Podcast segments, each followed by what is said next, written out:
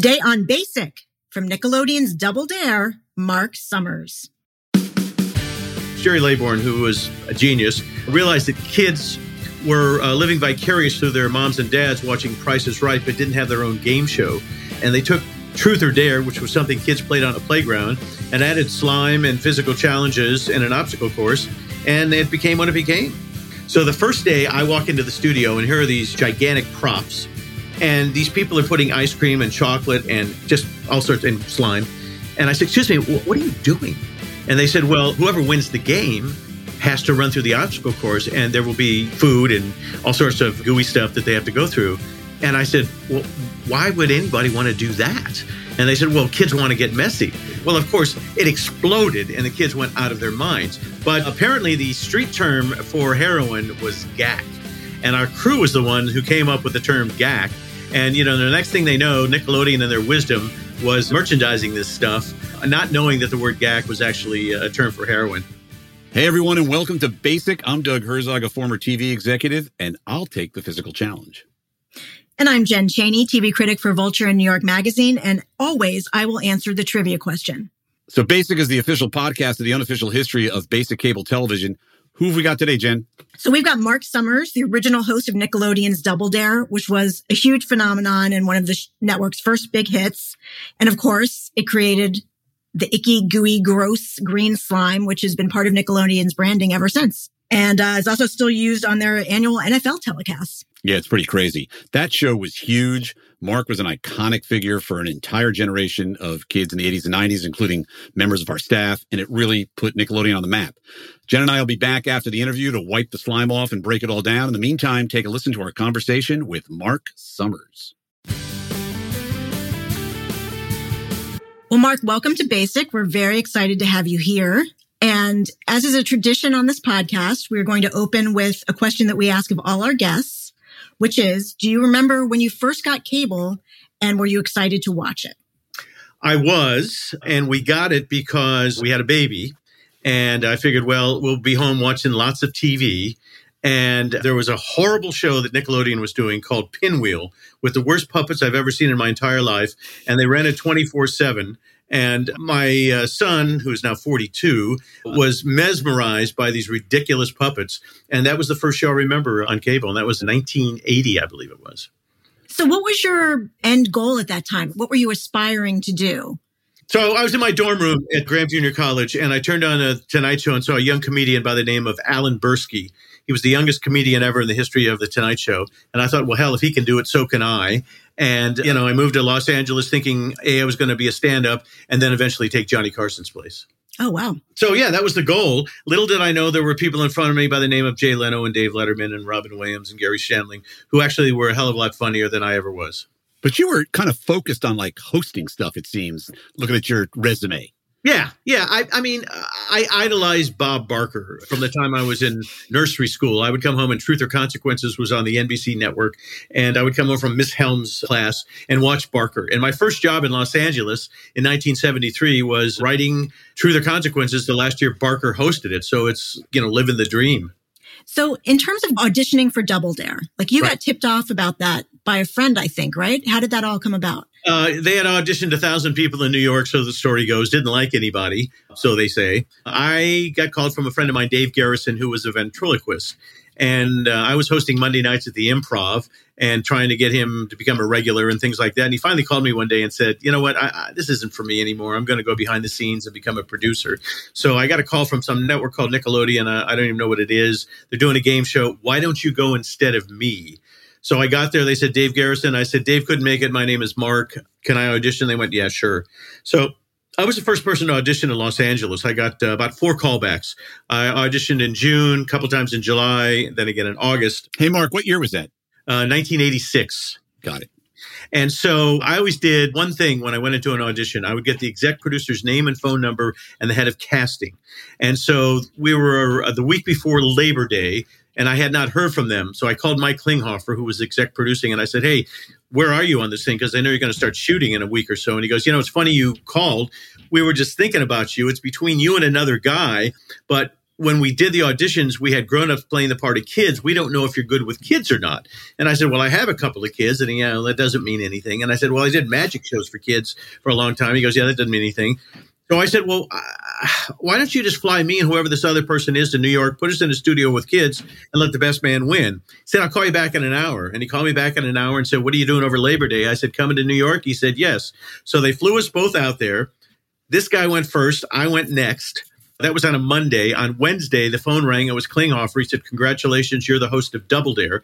I said, After a thousand auditions in New York and a thousand in LA, why did I get the job? And he said, Quite honestly, you were both about the same. But at the end of his audition, he looked at the camera and said, Is that it? Or you guys want me to do something else? And I said, We'll be back with more Double Dare right after this because I've always remembered that host through the commercial. And that's what got me the job and changed my life. Wow, wow. that's incredible. Pretty cool. So let's take a, just a step back. You know, you said you didn't really know much about Nickelodeon.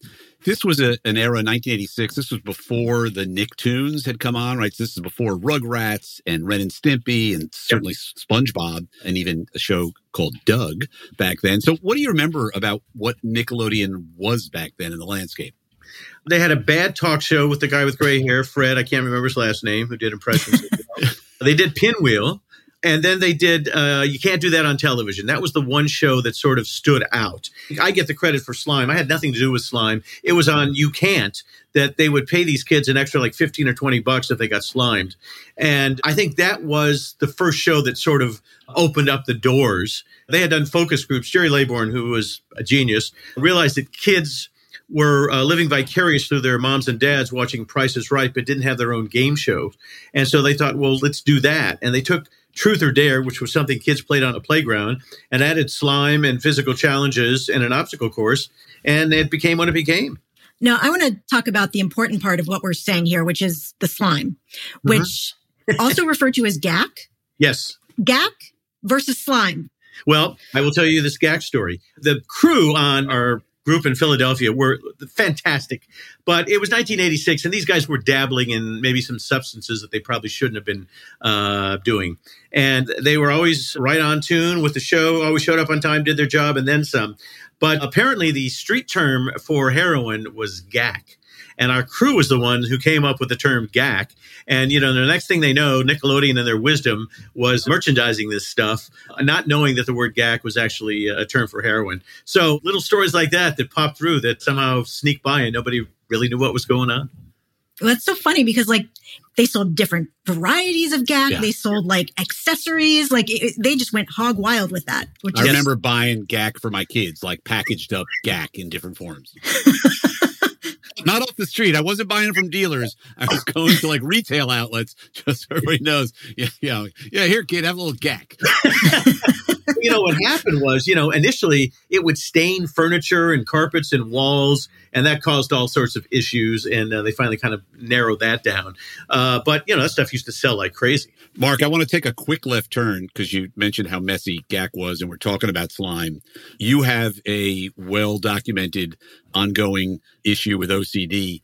So, how did you do your job every day around this completely chaotic, messy world you were living in? When we did the uh, auditions, I would ask questions and we would do some physical challenges. I had no idea that the obstacle course existed. So the first day I walk into the studio and here are these gigantic props and these people are putting ice cream and chocolate and just all sorts and slime. And I said, "Excuse me, what are you doing?" And they said, "Well, whoever wins the game has to run through the obstacle course and there will be food and all sorts of gooey stuff that they have to go through." And I said, well, why would anybody want to do that? And they said, well, kids want to get messy. And so I thought in my mind, well, this is going to be the biggest disaster in the history of show business. I can't imagine. Well, of course, it exploded and the kids went out of their minds. But if you go back and look at the first 65 episodes, I wasn't wearing sneakers. We hadn't made the Reebok deal yet. I was wearing penny loafers. And anytime a kid would get anywhere near me, I was able to dodge. So the first 65 episodes, I didn't have a drop on me, not a drop on me. So the show explodes. Okay. Where now, if you get a point two in the ratings, you're jumping up and down. We used to get fives, not point fives. We used to get fives. Okay. It became this crazy show. At the time, Facts of Life and Diff'rent Strokes were on UHF stations, and the numbers started to fall, and they couldn't figure out where they were going, where they were watching Double Dare. So we get the pickup for another 65, and I get called by the uh, bigwigs in uh, New York to a meeting, and they said, "Hey, congratulations, we're going to do uh, 65 more, but we got to talk to you about something." I said, "What's that?" They said, "You got to get messy." And I said, well, why do I have to get messy? And they said, we went to focus groups and the kids don't understand why you aren't slopped up as well. So from now on, you're going to be wearing sneakers and they're going to be pouring goo on you. And I went, okay, uh, how much are you paying me? I'll do it. So, yeah. so you got over it pretty quick. Yeah. I, I, you know what? It was the best time. You know, Letterman always used to say the best time of his life was that hour he was on television. I had dreamt my whole life to be a, a game show host. So when I was hosting Double Dare, I was in a different zone. But the minute the camera went off and I was full of, you know, goo, yeah, I wanted to run to the shower and get that stuff off me. But I defy anybody to look at any one of those episodes and say I wasn't having a good time. I was having the best time of my life. Hello, Pantheon podcast listeners. Christian Swain here to tell you more about my experience with Raycon earbuds. Our family now has three pairs of Raycon earbuds around the house, and my wife just grabbed a pair of the Headphone Pros to replace some headphones from a company that was double the price. And yes, she loves them. Now, if you haven't pulled the trigger on a pair of Raycons, or even if you have, but you're in the market for another pair because they're just that good, well, now is the time to check them out because they just launched their upgraded model of the best selling everyday earbuds. With Raycon's upgraded everyday earbuds, now you also get active noise cancellation, ergonomic design, and multi point connectivity that lets you pair with two devices at once. New quick charge function, three customizable sound styles, plus awareness mode. Available in a variety of vibrant new colors to complement any and all skin tones. I even have a pair of earbuds in a cool green color. I have tried just about every earbud known to humankind, and these Raycons are fantastic. Seriously, if you've been wanting to check out Raycons, there truly is no better time. You're going to ask yourself why you didn't check them out sooner, and Raycon offers a 30-day happiness guarantee. So, what are you waiting for? Go to buyraycon.com slash Pantheon today to get 20% off your Raycon order, plus free shipping. That's right, you'll get 20% off and free shipping at buyraycon.com slash Pantheon. Buyraycon.com slash Pantheon.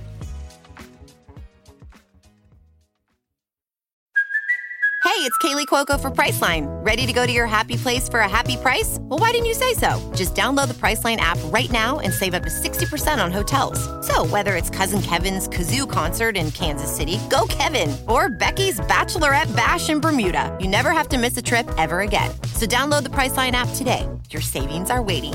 Go to your happy place for a happy price. Go to your happy price, Priceline. Hey folks, Steffan Chirazi and Renee Richardson here from the Metallica Report. And we are proud members of the Pantheon podcast family, where the best of music and podcasts unite. We've got something pretty cool for you. We're giving away an exclusive Metallica merch package worth over $250. That's a whole lot of scary guys, skulls, M72, and other sought after Metallica swag. And we've made it easy for you to win. Follow and share the Metallica Report, and you're in the game. Go to pantheonpodcast.com slash Metallica, enter your email, and hit that button to be entered to win. And just like that, you're eligible for our monthly exclusive Metallica merch package. And guess what, rockers? You can enter every month. So just do it. And while we love our global brothers and sisters, the lawyers won't let us ship outside the U.S.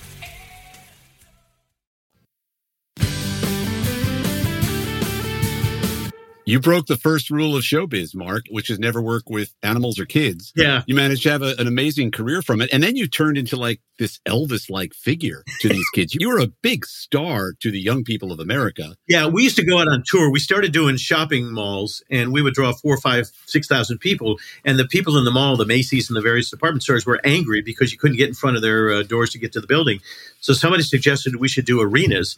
So the next thing I know, we're playing the Palace of Auburn Hills with 20,000 kids three times in a weekend. Wow. You're right. I was like a rock star for kids selling out 20, 30,000 seat arenas. And uh, I was having the best time of my life. Basically, we would first do physical challenge competitions, adults versus the kids.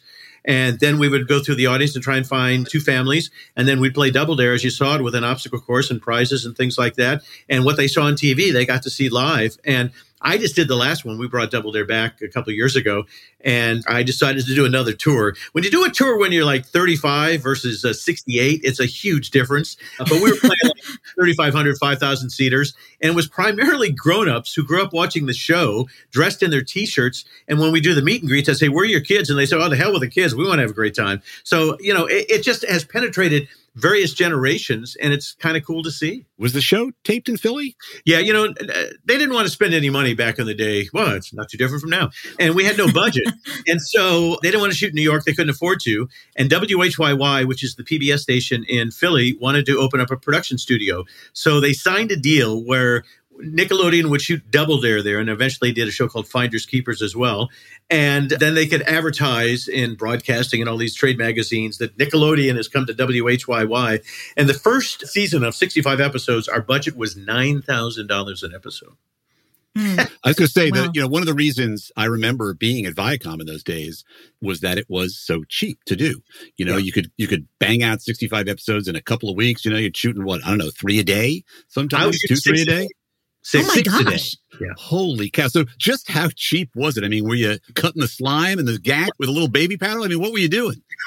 Yeah, you know, the way they do it is they wanted one obstacle course win a week and another one to make it to seven or six. And sometimes uh, we would go two weeks without a win, and they'd say, well, we have to make it easier. And then we'd have four wins in a row. So, you know, you have to balance the budget out and figure it out. But it averaged to be nine to $12,000 an episode in season one. And the budget didn't really start getting big until the copycat shows started. The first one, what was the one that JD Roth did? Gosh, I can't remember the name of it off the top of my head, but it was a direct ripoff of Double Dare. So Warner Brothers was behind it. And they, I was standing at a hotel, the Parker Meridien, and the producers were in front of me, and they were didn't realize I was behind them. And they said, "We're going to make Double Dare with a budget," was the line the guy said. Oh, wow. So the next thing I knew, we were spending fifty thousand dollars an episode, Well, and Darby was having, that was a ton of money back then. oh my god, it was insane how much money that was. You know? Yeah. So speaking of ripoffs, Yes. I got something I want to run by you here. Okay. so you know we mentioned because of the cost efficiency of a game show the senior management at viacom decided that mtv needed its own game show too by the way that was considered heresy at the time because people thought mtv should just be showing videos like game show like what was uncooler than a game show right Right. so while we were daunted by the success of double dare at mtv we were certainly competitive and we did not want to be outdone by our corporate sibling as we referred to it the short pants network and we created this thing called remote control, which became a pretty big hit on MTV in its own right. And you know, they came to me first to consult on that. I bet we did. It might have even been me. MTV was then approached by a pre Mighty Morphin Power Rangers, Chaim Saban, Yes. who wanted to create MTV's next game show. So we went around the block with him, eventually not picking up the show, which made him crazy and furious. So he then went out and sold a syndicated show called Couch Potatoes, which is a complete ripoff of Remote Control, hosted by Marc Summers. How do you plead? Uh, I, feel, I plead guilty. Um, but here was the deal. I had become finally, after being in LA for 13 years and selling salmon, this hot commodity. And I get a phone call from my agent saying, Chaim Saban's doing a show that's a ripoff of remote control. And they want you to host it. I said, Well, when do I have to audition? And they said, You don't have to audition. You got the job. That was the first time that ever happened to me.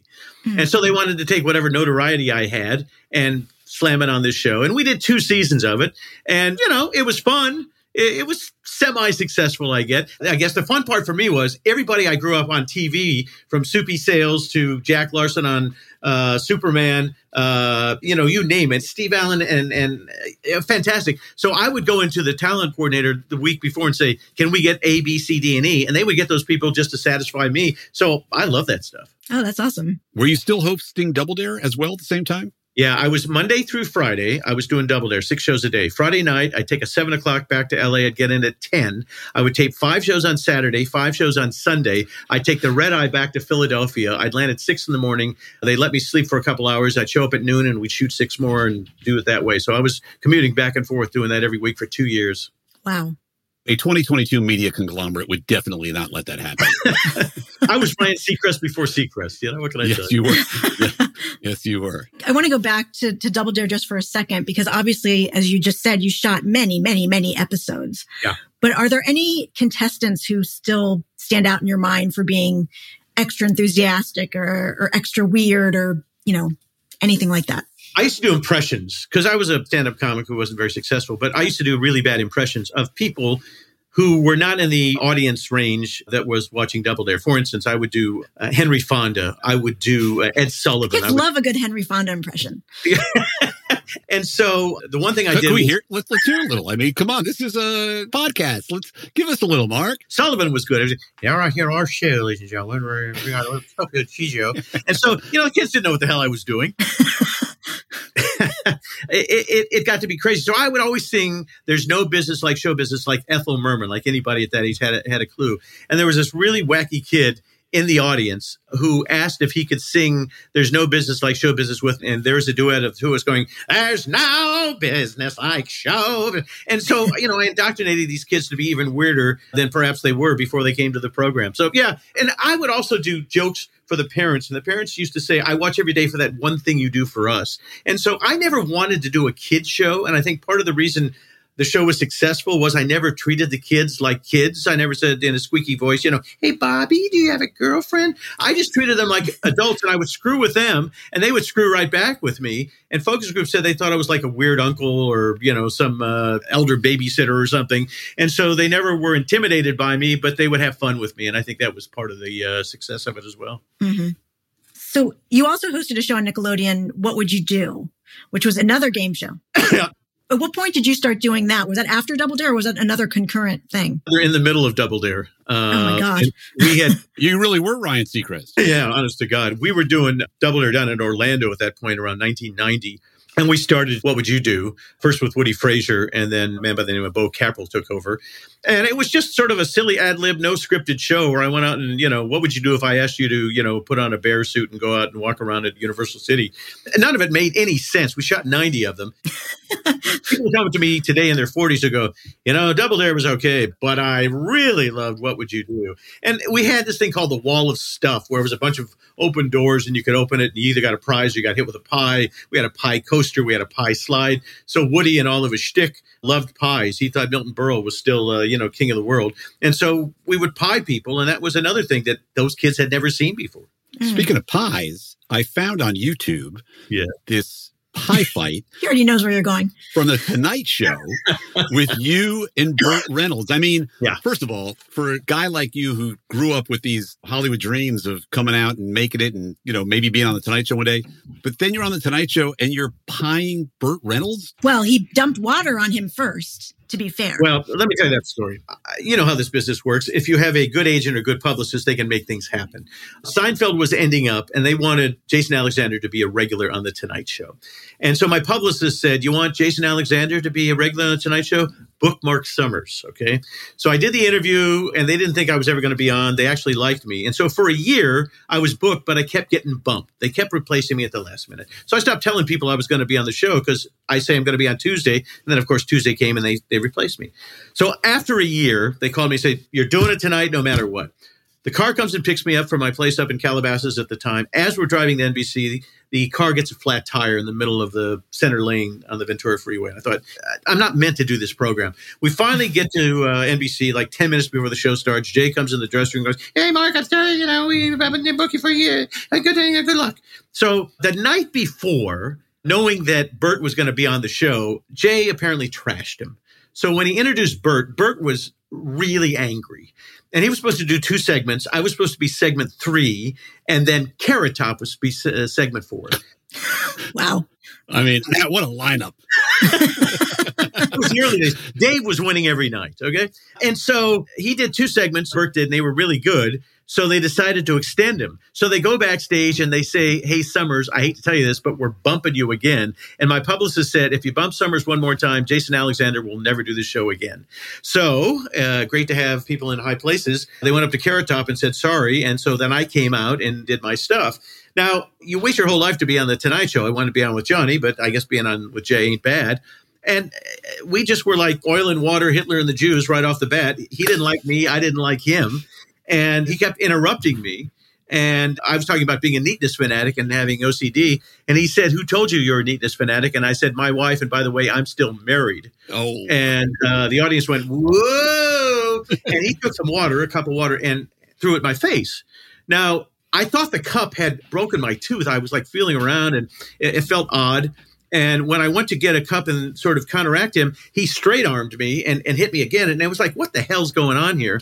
So the next thing I know, Jay says, you know, welcome to late night TV, Marc, and all that kind of good stuff. And we just carry on. And I said, you know, he was the exec producer, uh, Burt was of Win, Lose, or Draw. I said, I used to do Win, Lose, or Draw all the time. I was a regular. And he went, funny. I don't remember you, you know, and so it was just ugly. And while he was talking, I picked up another thing of water and trashed him. Okay. And the audience, which you never saw because you didn't see that shot, stood up and gave me a standing ovation. Okay. Now, the one thing that I didn't tell you was Jay was coming in second place. Dave was beating the crap out of him every night. So they wanted pies to happen. And Jay said at the last minute, I don't want to go to that level to get ratings. I'm not doing pies. Because people always say to me, well, where did those pies come from? It was all a setup. I'm not that good of an actor. It, it was not a setup. And so you see Jay at one point, if you go back and look at the clip, go to the stage manager, get the pies. And the next thing you know, the pies come around, and Burt and I get into a pie fight, and we tried to get Jay involved, but he was wussing out. Johnny would have taken the pie. Jay wasn't bright enough to know to do that. And it, that was 1994. The residuals on that have been heavenly throughout the years. They still run it globally. And I was just in New York three days ago. Every time I go to another city, people stop me and go, Tell me about that thing with Burt Reynolds. Was that real or was it not real? So, you know, it never goes away.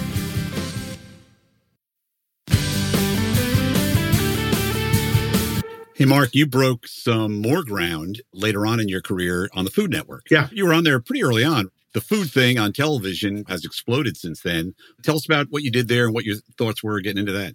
Well, I was trying to pitch shows to the Food Network at the time, and they kept saying to me, "Well, why don't you host a show?" And I went, "I know nothing about food. Why would I host a show?" And but you so, sold salmon, so you clearly know something. That's as close to food as I could. Absolutely, Jen. And and so, um, kind of to cut to the chase, they uh, offered me a show called "It's a Surprise." Where we're doing surprise parties. The surprise was nobody was watching. And it just was a horrible program. I was getting ready to do a special for them, a national team pastry championship in some town in Colorado. And they handed me a special that they had done of Unwrapped, hosted by another guy, Mark Silverstein. And they said, take a look at this and tell us what you think. And so I watched it while I was up in Colorado shooting. And I said, um, I, I think what biography is to A and E, this show could become for Food Network.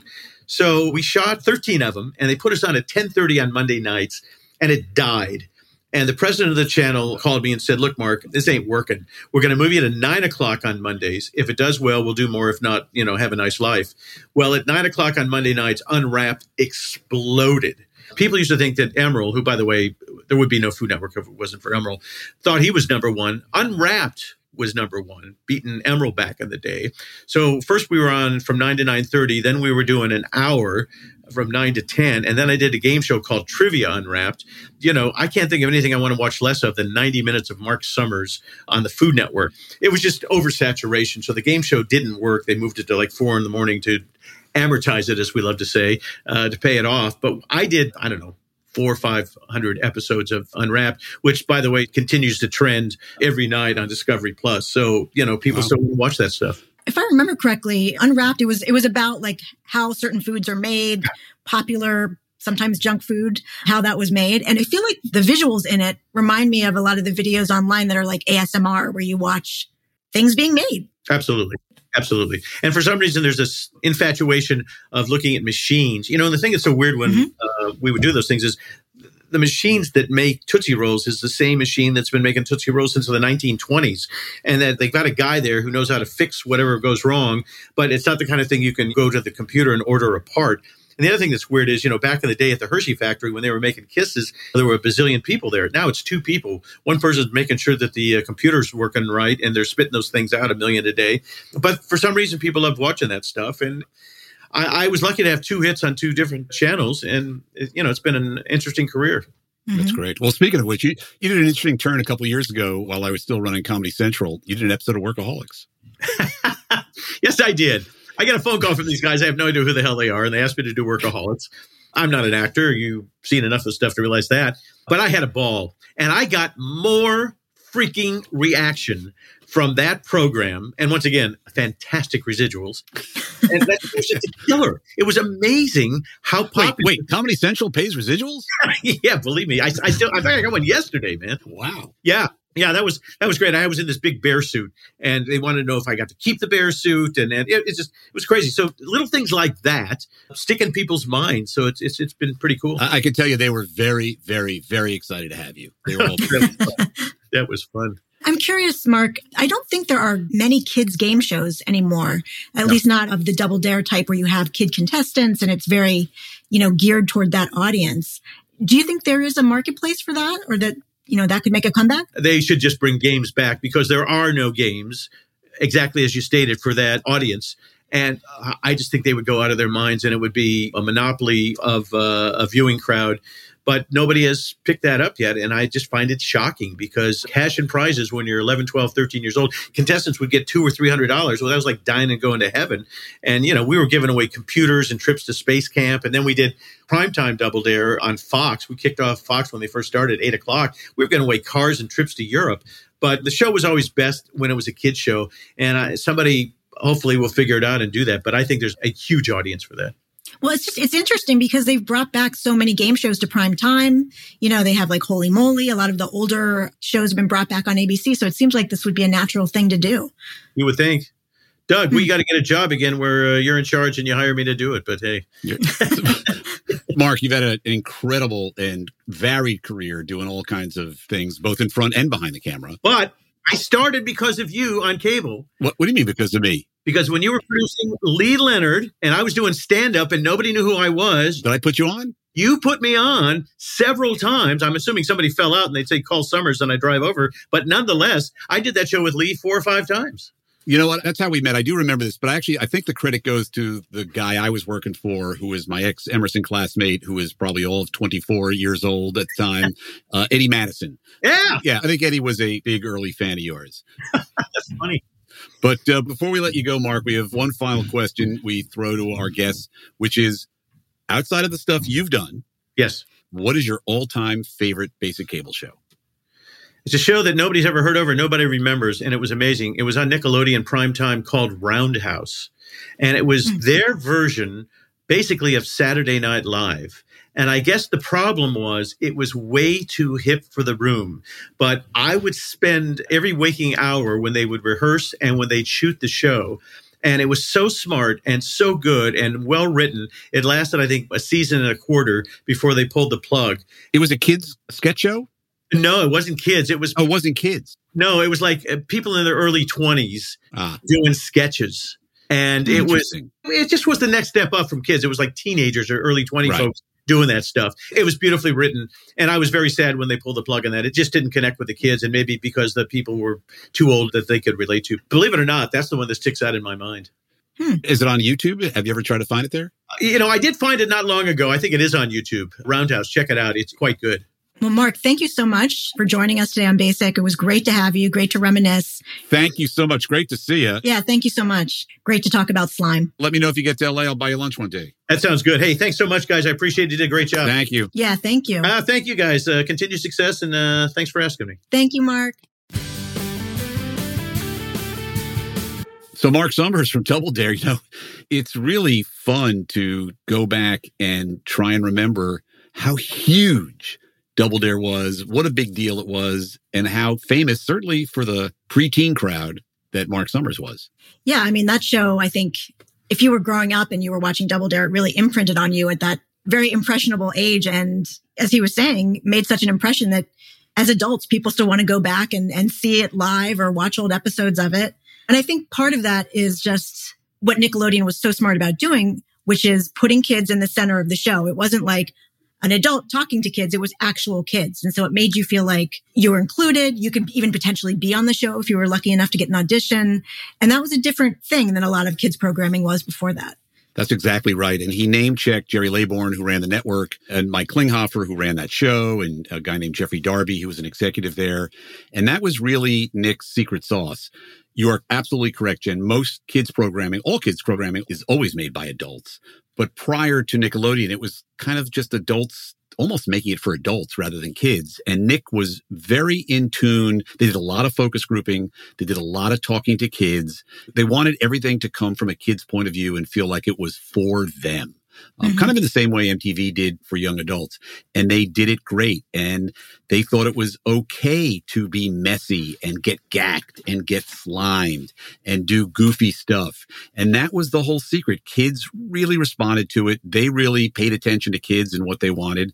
And Double Dare and Marc Summers are two great examples. I mean, I will say there were moments when kids were sort of at the center of children's programming. I mean, certainly on Sesame Street, there were a lot of segments that had kids involved in them. There was a PBS show that I remember from when I was young called Zoom that was all kids. But I think what Nickelodeon did that was different is that certainly in the case of Double Dare, there was no sense that you were learning something important from this. well, I was going to say those shows came from public television, and Right. so the idea is that you're being educated. So there was a line in how far they would go. But I also think Nick over time, Zoom, you know, was a '70s thing and, and never came back. But obviously, Sesame Street stayed around forever. And I actually think Nick began to influence Sesame Street a little bit as it went along because Mhm. Nick got so big with kids. And look, Sesame Street did a great job in its own right, and it was really For a sure. giant step forward. Yeah. yeah. I mean, there would be none of any of this without Sesame Street, honestly. I think that's exactly right. I love Marc's story in that he's this guy. He knew who he was. He knew who he wanted to be. He wanted to be a game show host and he managed to get there and have great success, which I think is a, re- a really cool story. Yeah. And to the point that we were discussing at the end of our conversation, like it is kind of bizarre that they haven't tried to do a kids game show like this again, because as I was mentioning, like game shows have become a big thing in the past decade again. ABC like brought back all of these older shows and remade them. And they are especially popular in the summertime when people want to watch something the kids are out of school, but they don't want to be overly taxed by keeping up with the plot. It's just a very easy, fun thing to turn on and watch with your family. And I know from when my son was younger, like we used to watch a lot of those game shows. We used to watch Holy Moly, the miniature golf game show. Right. It's weird that they don't have one where it's all kids as contestants.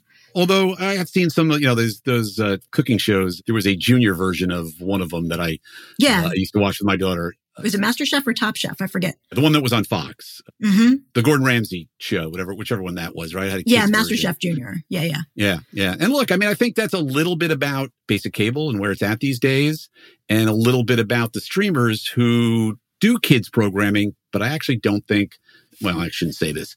My perception is, because I don't have small children anymore, my perception is the streamers aren't quite doing kids programming as well as, say, Nickelodeon and the Disney Channel did it in their heyday.